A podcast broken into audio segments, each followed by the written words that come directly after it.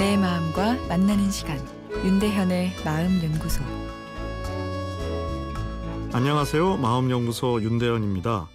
오늘은 화에 대한 이야기를 해보겠습니다. 청취자께서 이런 사연을 보내셨습니다. 화를 내거나 싸우는 사람을 보면 그 화가 저를 향한 화가 아님에도 움츠러들고 상대와 눈이 마주치기가 무서워집니다. 필요 이상으로 불편하고 동시에 눈치를 보게 됩니다.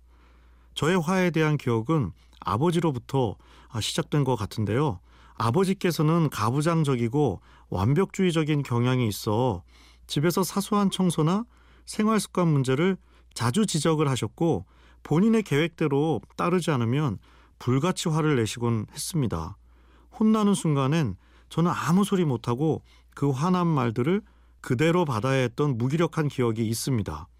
아버지가 나쁜 사람이 아니라는 것은 압니다. 오히려 따뜻하고 정 많은 면모도 있으십니다.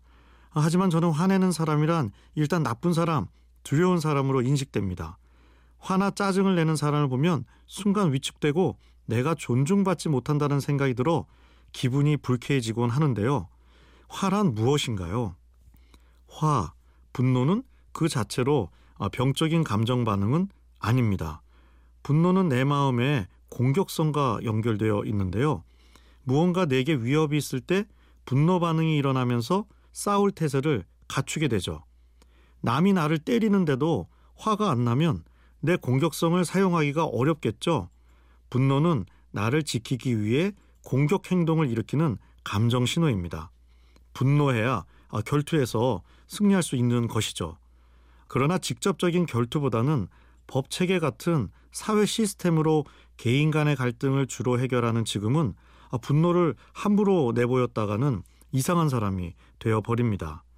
그래서 내 분노감이 느껴질 때 두려움이 느껴지는 건데요.